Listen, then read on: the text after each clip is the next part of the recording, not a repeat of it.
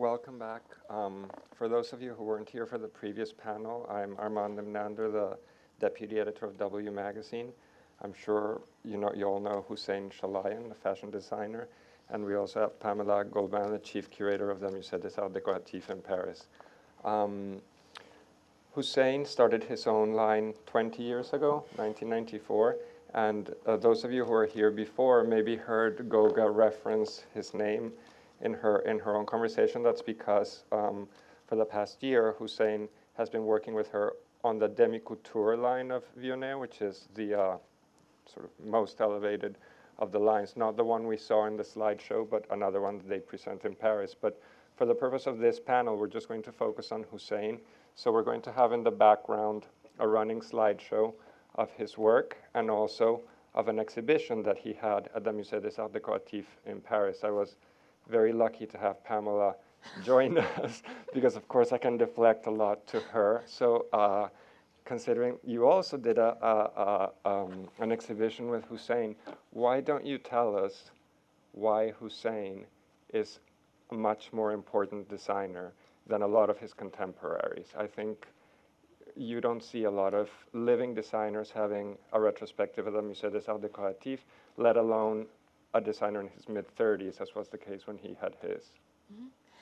Well, first and foremost, I had the pleasure of meeting Hussein many years back, because one of the first times was in 1999 when you presented your airmail collection at the museum. So we had already a dialogue. But I wouldn't say it's a retrospective that we worked on. We worked really on an exhibition because it wasn't about the past, but it was about Hussein's language. Would you say that's right? True. Yes. But it was by far not the first time you had worked on an exhibition, because you actually did one here in Istanbul as well. Well, the first one was at Groninger Museum in 2004, actually. And that was our first major museum show. And then just before the one in Paris, you worked here in Istanbul? That's right. And before that, it was the Tokyo Modern Museum. Before that, it was the Design Museum in London. And then before that, it was Wolfsburg in Germany at the museum. And then the first one before that was in Groningen Museum in Holland.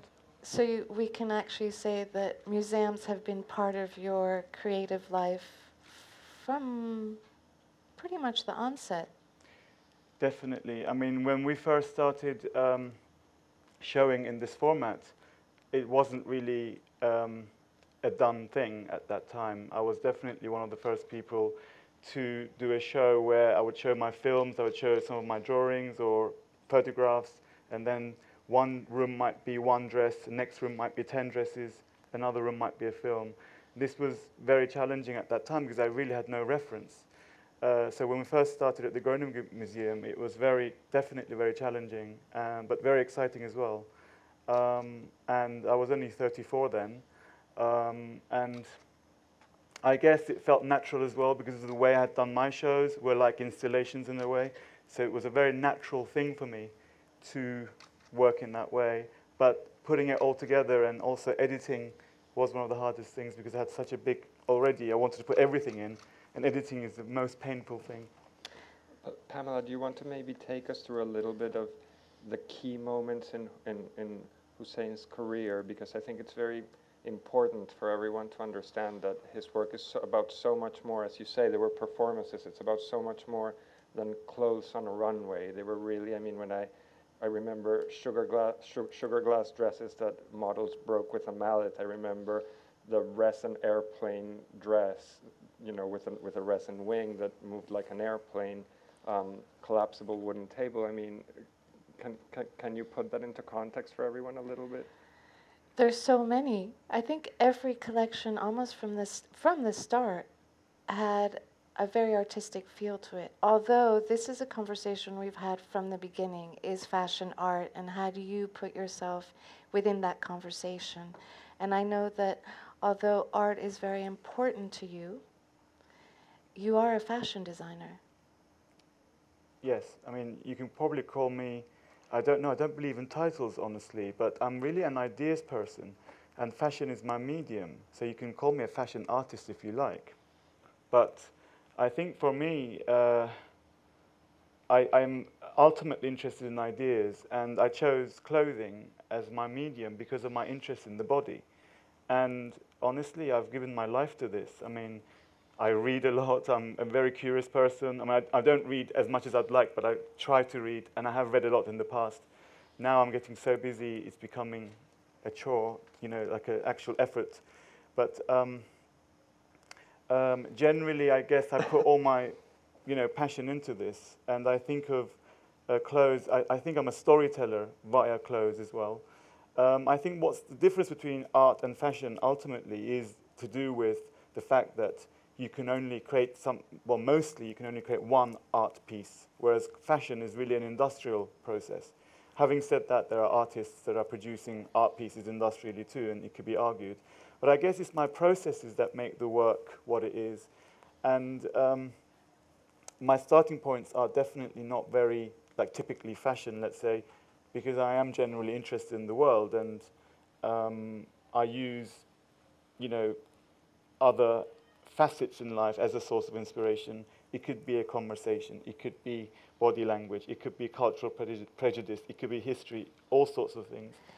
But you do structure a narrative first. Absolutely, and it's an important thing for me, but at the end of the day, what matters is the final thing, because if someone wants to wear a piece of mine, they don't need to know what the process is. The process is there for me to be inspired, and at the end, the reason why someone should wear something is because they feel empowered, or they feel sexy, or they feel beautiful, or they feel whatever.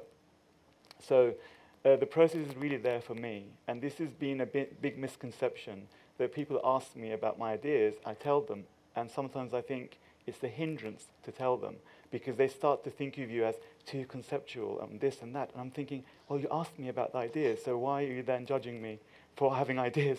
So actually, I've recently decided to talk less about the ideas and really show them the works more, because I'm spending so much of my time in fittings, and I am a perfectionist, which is very painful. So I am there fixing sleeve heads and collars and trying to eliminate seams. And this is really what I really enjoy doing. And of course, the stories are there, or the, you know, the inspiration is there, so I can design a collection. And you can call the process a piece of work as well, but often it's personal to me. But I remember when we were mounting the show, one of the major points that I kept coming back to, I want to show more of your clothes. Absolutely, because I think when you are a designer like me, I think people just think you make showpieces all the time, and I'm thinking, actually, 90% of the collection are just beautiful clothes, and then there's going to be like 10 showpieces that you put there so that it becomes a cultural experience for your audience. But then if the press only focus on that, you know what happens. And then the high street or other designers then refer to your other clothes that the press don't write about. There's this strange duality. But isn't fashion all about duality, contradiction?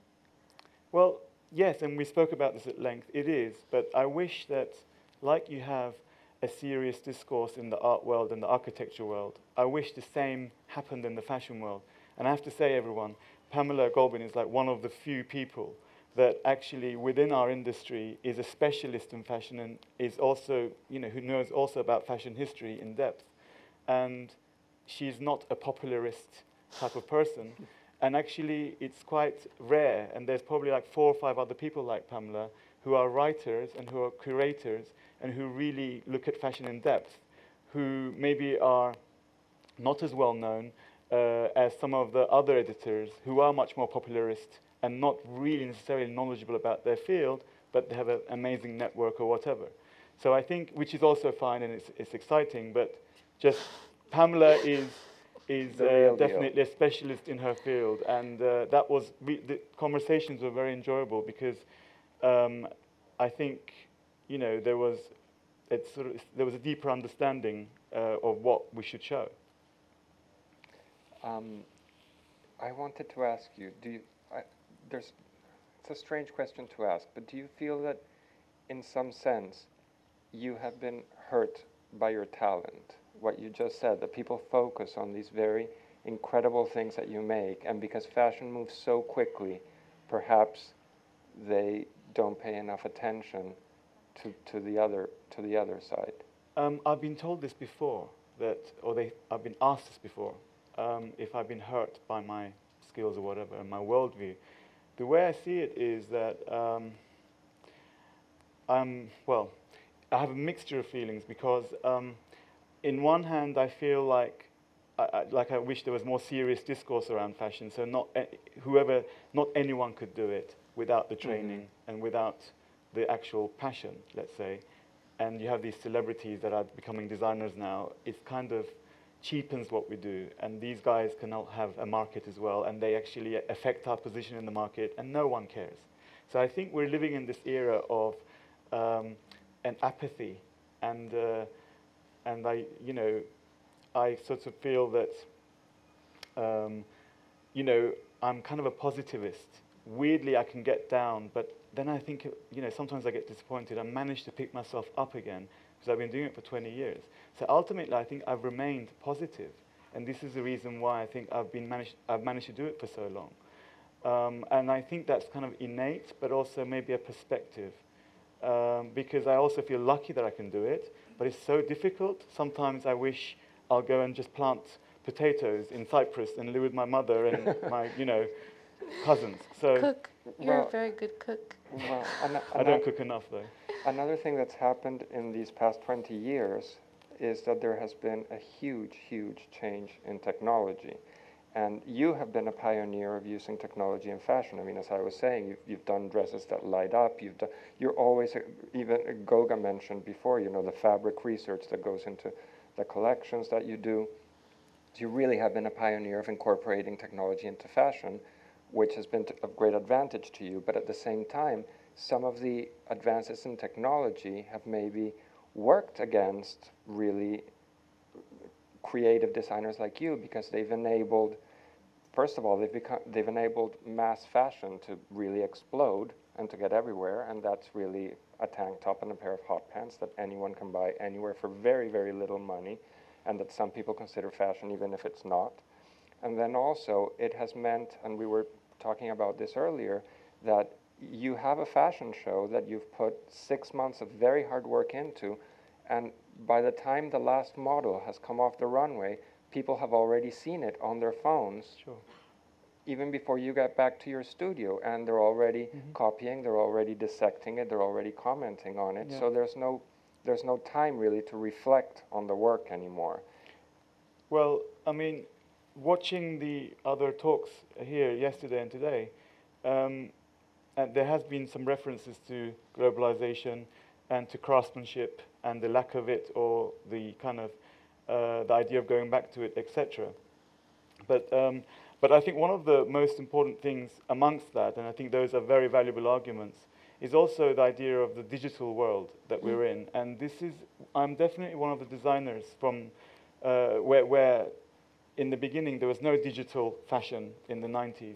We would wait for 6 months to see glossy images of our collections in Collectionia magazine. And we'd be like, wow, and because there'll be this sort of person taking crappy photographs of your work, and they will be printed at Pronta Print, these printers that print your stuff. You give them the disc, and honestly, the idea.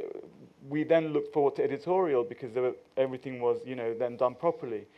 And the other big thing also connected to this was that newspapers always used our showpieces to sell their papers, so to make it attractive for people, so to entice people.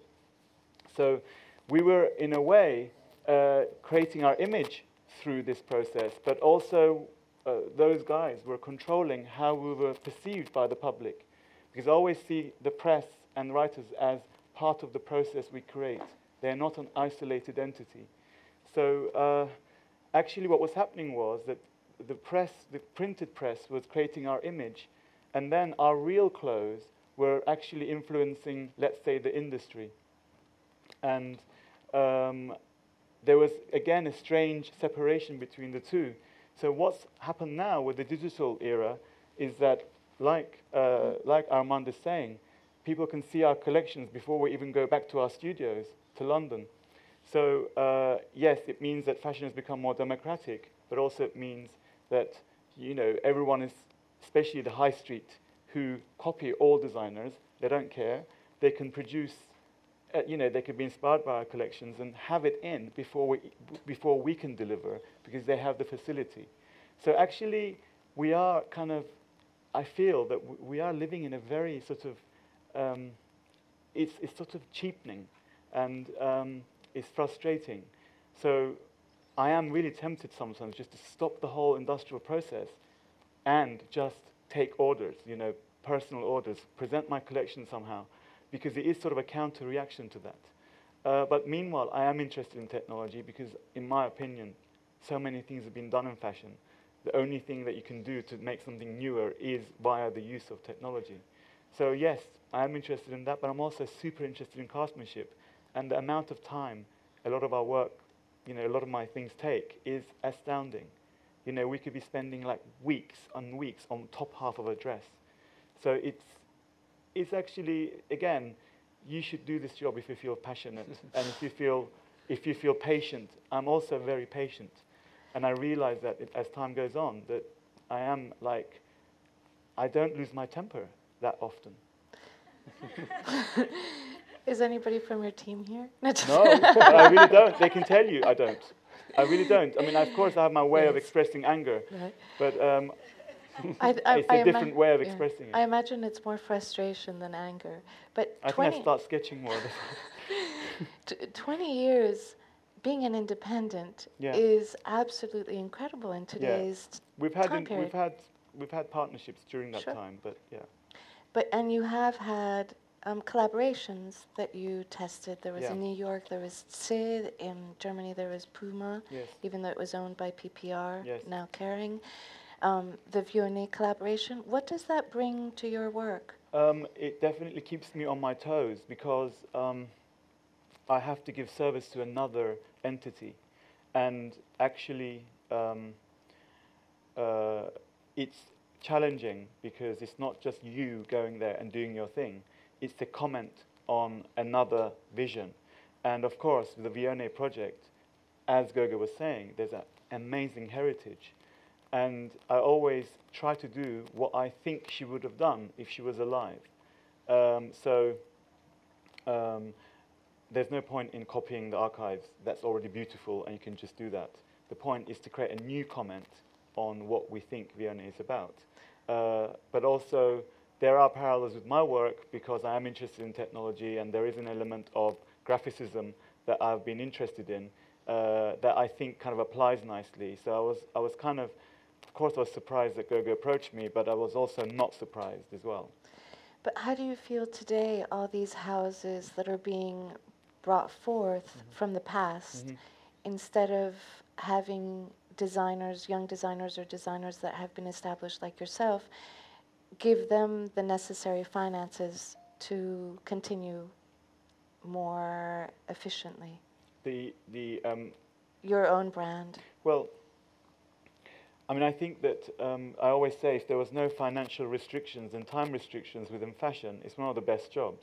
But the financial restrictions and time restrictions makes it a very difficult job. And I think that also, I was never really that money-orientated until probably about 10 years ago, where I started to really worry about, you know, how am I going to function? And then I realized, actually, to be in business, you have to be a good communicator. I'm already a good communicator, so I thought, well, just communicate, and things will happen. And actually, I've been quite lucky to have had these consultancies, because they really funded my business, and I had to do them, and I learned a lot from them as well. And actually, I gave a lot to them, a lot of passion as well, and didn't just see it as, oh, it's just a project to make money. I really gave it a lot, because I thought, well, Puma is a very different thing to what I do normally, but why not make it interesting? So, and we did really nice things for them, honestly, for 5 years. But to your question, I mean, from my point as a magazine editor, because we're all roughly from the same generation, I've seen that shift. I remember when I went to your first collections, it was around the same time as Alexander McQueen's first collection, so there was really a drive on the part of the industry to find and nurture new talents. And then there was a switch that happened at a certain point where it was about reviving these old brands, and many of these talents went to work at those brands, and that hasn't really changed since. And I think it's just easier for business people and also for the press, actually, to just latch on to an existing story instead of creating a new one. Well, fashion is a retrospective thing, and I think that we, and you know, I think there is this sort of tendency to want to see older brands survive, which I think is kind of nice, because I would like it that if something happens to me, that somebody's going to want to carry on what I've built. It is a good thing, but at the same time, not to the expense of killing the new. So I think there needs to be a balance in how it's done. And I think there's room for all of it, really. I mean, having said that, I do think there are far too many designers that are out, and it does kind of oversaturate the market. And at the same time, I mean, when you were at Central Saint Martins, there was, what, 12, 13? In my class, there was 13 people, everybody, and it was amazing, because we all had our own characters. And now there's 70 people in those classes, which means the quality of the education goes down. Well, but also, you know, also tells you what's that the explosion that has happened with fashion. I mean, it's become fashionable to be a fashion designer. That's the problem. Yeah. Everyone wants to be a designer. I'm like, do you know what it takes? So what does it take? I think it takes strength. I think it takes belief. I think it takes confidence. It also takes patience. I think it takes, in my opinion, you have to have money. I mean, I came from a reasonably wealthy family, but no one funded my business. I had to find other collaborations outside. So, initially I never did it for the money. I did it because I really enjoyed it, and I really felt I had something new to say at that time, especially when I started. Do you feel like in order to be, successful now, you have to be part of a, I mean, by successful I mean financially successful. Mm-hmm. Do you think you really need to be part of a conglomerate? I mean, I find that a lot of designers now, when, again, to go back, going back to the 90s, I feel like so many designers were really slowly building their brand. That was the goal. And I don't know if it's a rather cynical take, but my feeling now is that a lot of young designers are building their brand in order to be bought by someone else, and the sooner the better.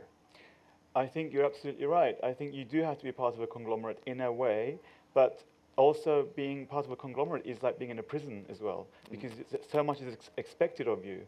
And I always think, you know, McQueen is from my generation, and I just can't believe that he's not around anymore. I don't think that necessarily was to do with this, what we're saying, but there must be some element of stress due to the situation that you're in and what's expected of you. So I think, and I don't believe 100% that you have to remain an independent, because I think it's about a good partnership. If you find someone that's willing to invest in your vision long term, there's nothing wrong with that. I think when people expect quick results, this is when you can't actually perform realistically, especially if your brand is, you know, more artisanal and more, let's say, kind of less conventional.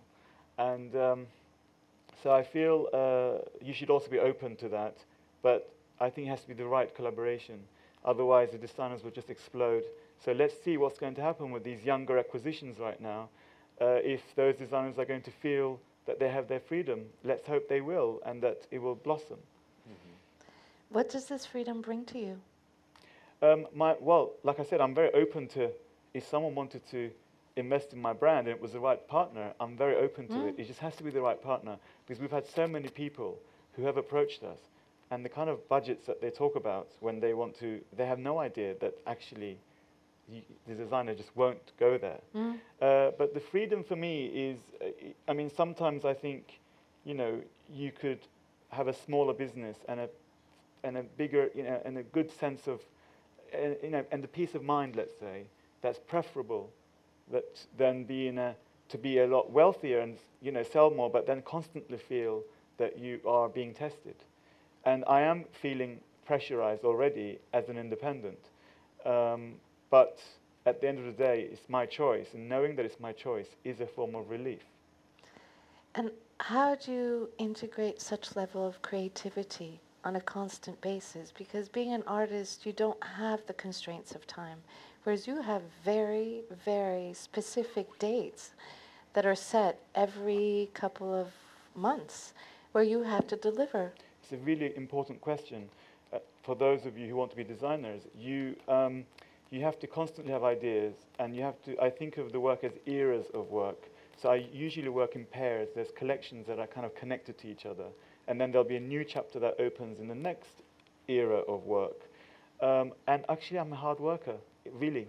I mean, I work a lot, and I'm not like one of those owners of brands that's out till 4 a.m. in the morning, and then I go to the office at 2 p.m. I'm not one of those guys. I'm at work every day, and I take it very seriously. I don't take myself very seriously, but I take the work seriously. Yeah. That's what I was going to say, because there is this misconception that you're extremely conceptual and you're very serious, but nonsense. You're always laughing. Oh, yeah, because I like to, I'm a Mr. Adventure. I like to have a good adventure. Look at the work. I mean, I am also enjoying it, because I think of, going back to what you're saying, like, some, you know, Peter talked about escapism. I always say that my work is sort of something that fills the gap between fantasy and reality. Because as a child, I had a big issue with boredom. And boredom is a really big deal. You know, if you're bored, you create your own world because you want that world to be more colorful. So yes, I don't really quite call it escapism, because I have to have my feet on the ground as well. And I'm running a business. I'm responsible for others that work for me. I have to pay their salaries every month, blah, blah, blah. But I think definitely I was the only child, you know, and I really had to create my own world, because I guess I wanted to, it kept me sort of sane, and it kept me interested. And I was naturally curious as well, so. There was a word that came up yesterday with Tim Walker, and that you actually use quite often as well, authentic. Yes, I mean, authenticity is a big thing for me, because life is full of so much information, so many people. How could I put it? If you remain authentic to yourself, somehow at some point it will shine through. And I find that I inspire a lot of other people, which is a great feeling for me many times. And because they think, oh, if you can do it, I can do it. And I'm thinking, okay, do it. But then let's see how, you know, the idea is you have to stick to it, because a lot of people give up very quickly. I was going to ask you, maybe we can use the slideshow as a point of reference whenever you see something particularly interesting, or that brings up a particularly vivid memory. But just wanted to know how, what would you say is your signature, in a sense? What truly the common thread throughout your work? Yes, there is one. It's to create a sense of life in the clothes, that they're either a part of an animation I may have created, or a part of a story, and they become a component of that. And I love that, to sense from the composition. I'm a compositional designer. So when you look at it, I always create processes to create that composition. And maybe the particular dress you're looking at is a moment of that. So I love the idea that you can see that something has happened to that garment, and there's this anticipation there that I enjoy very much. But even with the buried dress that you're seeing now, I created a whole story for it, and the dress was part of that story, and I even wrote the... Can you tell the idea, can you explain that it was buried? That yeah, there was this dress that many of you who know my work is my from my early, you know, from the beginning, from 1995, actually even earlier. I started the process in 93, and the idea was that I created a story which involved the idea of burying, and then I extracted that part of the story and put it into the garment as little text, so it became a document of that actual situation. AML clothes is the same. It's a dress that you can wear because it marks your absence or your presence, so the garment becomes a token of your absence when you're longing to be elsewhere. So I think a lot of it comes from, like, this idea of separation is a big thing in my work, because I was kind of, you know, I left Cyprus at a young age. And so I was longing always to be there, but I was in London, and I was brought up between two parents. So definitely that's a big thing for me. And I think, yeah, and my interest in flight comes from that too, this idea of separation. And also, you know, then I took it a lot further, of course. So there are definitely things in my life that I experienced that has really influenced my work. Istanbul is actually present in your work. I love Istanbul. On and off. Yeah, it's my favorite city. Honestly, I'm not saying it because I'm Turkish. I really mean it. Because I've been to so many cities in Europe, and it's definitely the most exciting one in Europe. And because we started the exhibition with Amsad Leyla. That's right. It was Sertab Erener singing a classical song. And actually, it's going to be in Istanbul Modern here soon.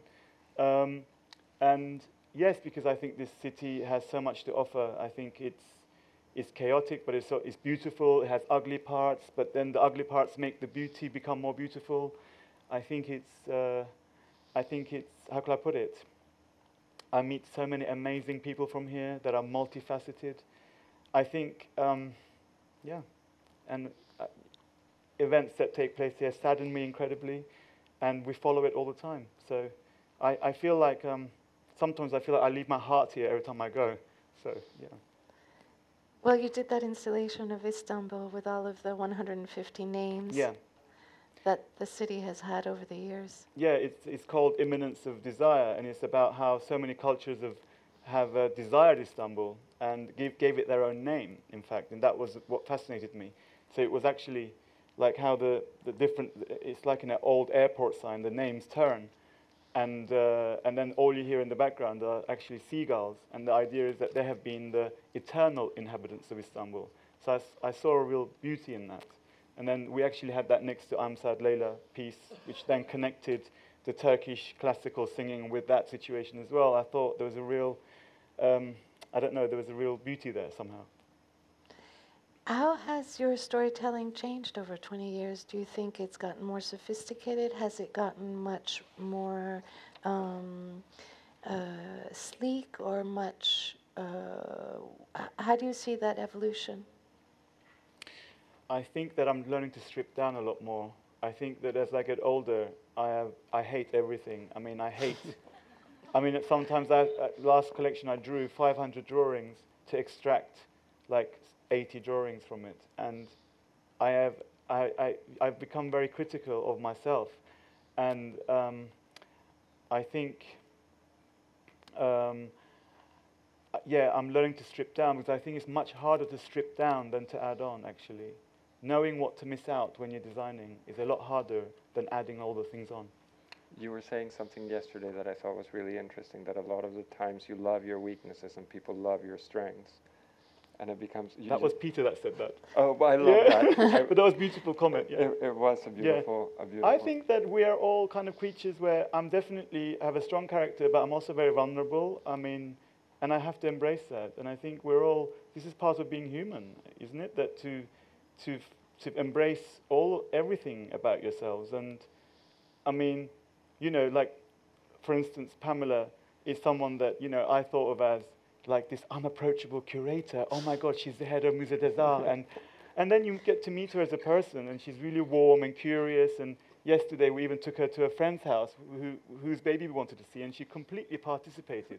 And you think to yourself, actually, being human is about all these different experiences, exposing yourself to, like, we were normal creatures, and, you know, we have strengths and weaknesses and curiosities. And I think it's really good to be in touch with it, because a lot of us aren't in touch with it, and we take ourselves too seriously. The fashion industry has a lot of people who work around it, and we were speaking about stylists and photographers and editors and how all of that actually comes together as a family, sometimes dysfunctionally, sometimes not. After 20 years, how do you feel about all those relationships? Okay, I mean, in my opinion, in that spectrum, designers are in the worst position because we're having to run businesses. We have to worry about paying people's salaries, paying rent. These guys do not have to have offices in that way. They can work from home and then go and charge thousands of dollars for doing the job. We have to run businesses. So actually we're in the worst position, in my opinion, and we also create ingredients for these guys to work with. And yes, we need each other, because I feel definitely stylists, photographers, writers, we're all part of the same discourse, not separate. And we create ingredients for the writers, and the writers then relay our work to the public, and it's and then the stylists as well, art directors also. So there's a cycle, vicious. It's like the vicious, you know, chain. So I think, you know, what I would like is more, I think what we have is, I call it like appreciation fatigue. And I do feel that we are living in an era where we're learning, we have lost empathy, we have lost, we don't know how to appreciate things anymore. And going back to Dice Kayak's talk, actually, we don't appreciate craftsmanship. I mean, in a way, the more we see and the more we're exposed, like again, in the same panel this came up, I think the less we appreciate. So sometimes we could be knowledgeable, but it doesn't mean you know how to see and how to appreciate. There's a difference. So you can know about the world, but it doesn't mean that you respect it enough. So I do feel a lot of it comes through education. I think that fashion education for me is not enough. I don't think, I don't think it's multifaceted enough. I think it's, to be a good designer, I think you also have to look at other aspects of the world to understand where the body fits in, how the body fits into that. And so for me, I guess I'm a kind of a holistic designer, let's say, because I like to look at other elements in the world to you know, enrich my design. I think we might, it's time to take a couple of questions on that note. Yeah. Right, there's, do we have a microphone?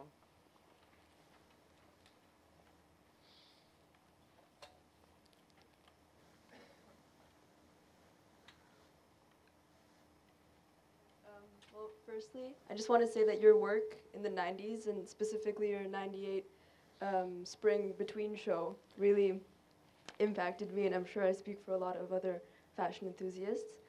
And well, specifically, my question is about that time in your life. Like, what was it like in terms of the response you got to your controversial work?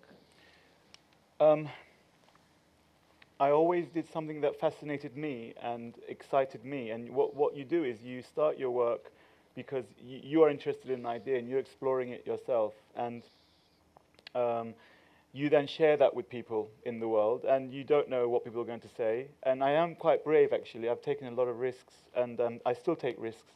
I think without taking risks, you don't grow. I think you stay, you just don't grow. And I think I can say to you that I realized that I'm brave after many years because I looked at other people and how they don't take risks. And in that era, definitely I felt that I was actually very excited. I'm still excited, but in that time, I didn't know what I was going to face later. So I was actually always living with hope and quite optimistic. And I do remain optimistic, but in those days, you know, I virtually lived in the studio. And, you know, when my friends went out, I was always working. And this is the thing, you know, this is really hard work. And if you want this to really succeed, you have to be prepared to put the hours in. So I remember a lot of my contemporaries, they were going out partying. I was in my studio. And eating, cooking and eating, you know, and then continuing. And I had a routine. So I was actually super organized. And I still am quite organized. I guess, you know, my parents always felt the most important thing was hard work and education. And they really banged this onto our head in Cyprus, in my family, both mother's side and father's side. So we had to learn languages. We had to learn instruments. We had to, you know, do so many things to please them in a way. I think then I applied that ethic into my work. But I think in that era that you're talking about, the quality of my life was terrible. And in the last 10 years, the quality of my life is better because I decided that, you know, I don't want to be a slave to this. It could be a slave to me, you know? Are your parents finally happy? Oh, they were always happy. I mean, I'm from a broken family. I'm not, I mean, you know, I'm not like there is, I had stepmothers and fathers, and I had to share my room with a stepsister when I was 11. You know, imagine in Cyprus that would not be heard of. You sharing your room suddenly with a stepsister that comes in, and you've had your own room to yourself. I was excited about it, but it was unheard of. But I think it's made me very open to new situations. So kids who are from, you know, broken families whose parents then marry and have other children, if they use it well, they can become very open human beings.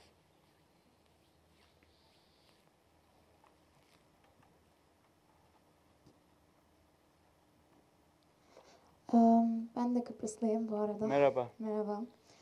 Ben şeyi merak ediyorum, hani buraya İngiltere'ye gittiğinizde ailenizden koptunuz ve Kıbrıs'ta çok farklı bir kültürdeyiz biz buraya göre ve İngiltere'ye göre.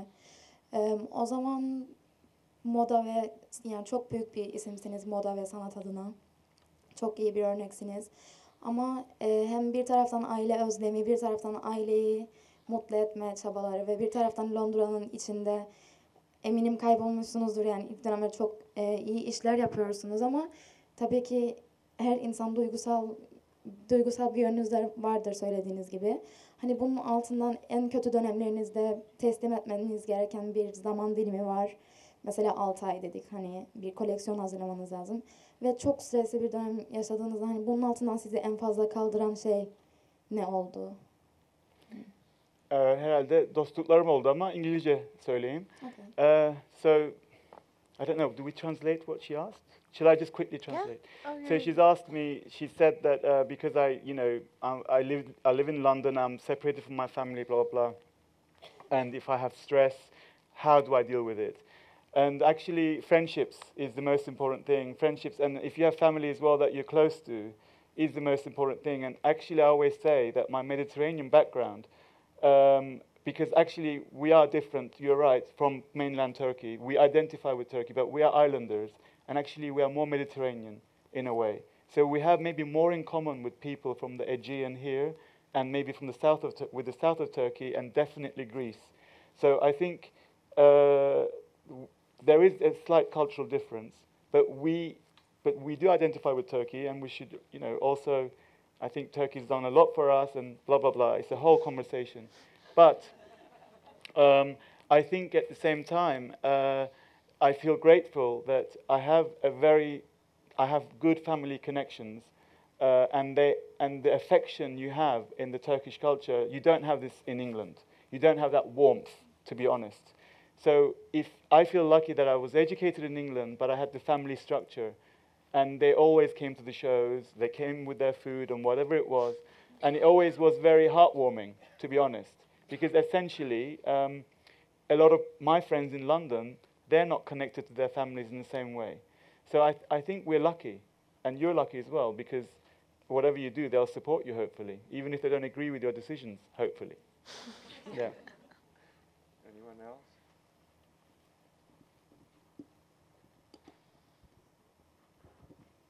Hi.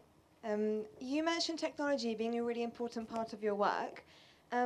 As the innovations in the field start to grow and they start to develop exponentially, what do you think is going to be the defining factor between fashion and gadgetry in the future, in the imminent, next few years? It's imminent. Yeah. It's imminent. It's absolutely it's already happening. There's already technology incorporated into clothes to help you function better or to improve. If technology is used to improve something, it's always great, Depends how you use it. But yes, I am interested in that side of things, but my work within, connected to that has remained prototypes because I was never able to do, actually produce clothes that on a mass scale that you can transform or you can show a video on or whatever it is. So I am interested in that side of things, but it needs a lot of investment and it needs a collaborative effort. It's not just about one component.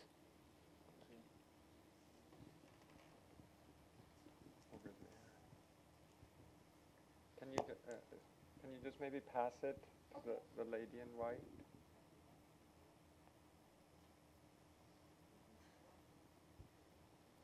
I think she had a question.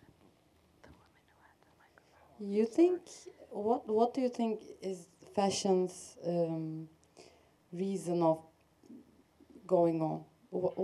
Who is going to wear your clothes? Who should, or what should we wear? Who should we be? Who should? And do you have any political aspects of the work besides? Of course, we can see that the whole world is changing and your concepts are always changing accordingly. But where do I see things going? Yeah, and why do you do this? I mean, really, people should wear, or why should people wear anything, or why should people be themselves, or the person you're subjecting them to be? Well, I think that if you really know about my work, you will appreciate, hopefully, the work that goes into the work, the effort that goes into it, and hopefully you'll be inspired and you'll buy it because it empowers you, or it makes you feel like confident or beautiful or whatever it is. I mean, all of us designers are trying to do the same in a way. But for me, really, from a young age, it's been always about empowering women, honestly. Really nice. And because I was brought up by women. And because my mother's sister, my grandmother, and even on my father's side, it was the women that I was exposed to, because my father lived in England.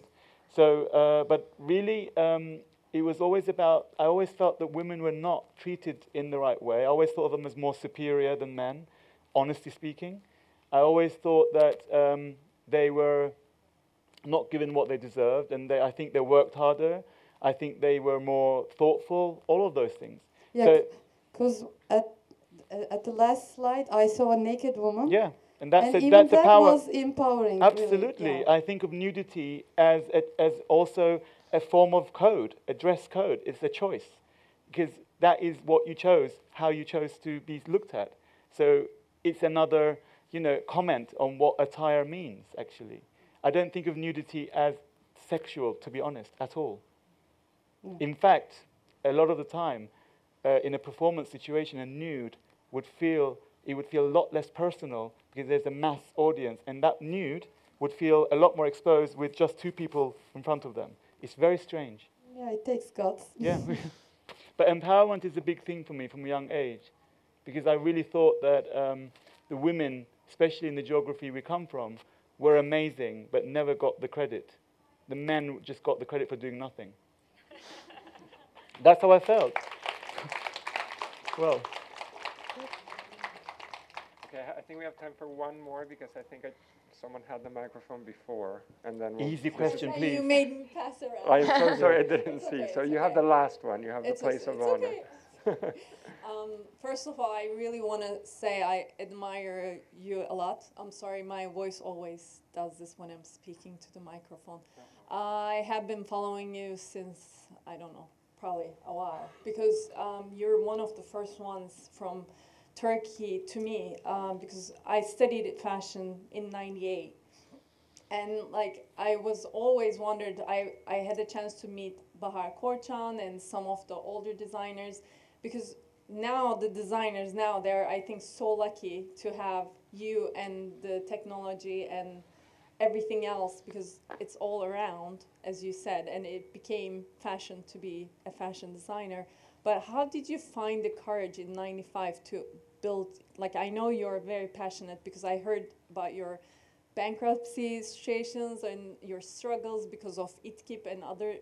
Well, Itkip actually really empowered us. Yeah, I know. We wouldn't have been able to do a lot of our shows, and Dice Kayak, we got to know each other very well. We would not have been able to do those shows without their support, honestly. I know, but yeah, like you guys got, but even before that, you started this. Like, how did you find that courage? Just through passion? I never was planning to do it. It evolved naturally. Okay. I can share a moment with you why it happened. I mean, I graduated from St. Martin's in '93, and I was looking for work. I was actually applying for this, sending letters to various people. And then I was given a window at a store called Brown's, which is an important fashion store in London, especially then, even more important. And they had given a window to John Galliano 10 years before that. So when I had got a window with my graduation collection, it was like a newsworthy material somehow. And it was with my buried collection. And then what happened was that I started to get commissions from individuals. And I thought, how am I going to manage this? And I remember that one of the buyers, in a really camp way at Brown, said to me, "Oh, darling, if you don't do it now, you'll be history." And I'm like, "What?" And basically, I then thought, well, actually, I'm getting commissions. And there was a brother of a friend of mine who wanted to help me financially. And I thought, why not? Try it. And I always was someone that was doing things in my own way, which is really something that I think comes from my family. We have a way of doing things in our own way. that I'm very independently, I'm an independent thinker. So I had a go, and then one thing led to another. So it was a big risk factor, but I was never planning to do it. It just organically happened.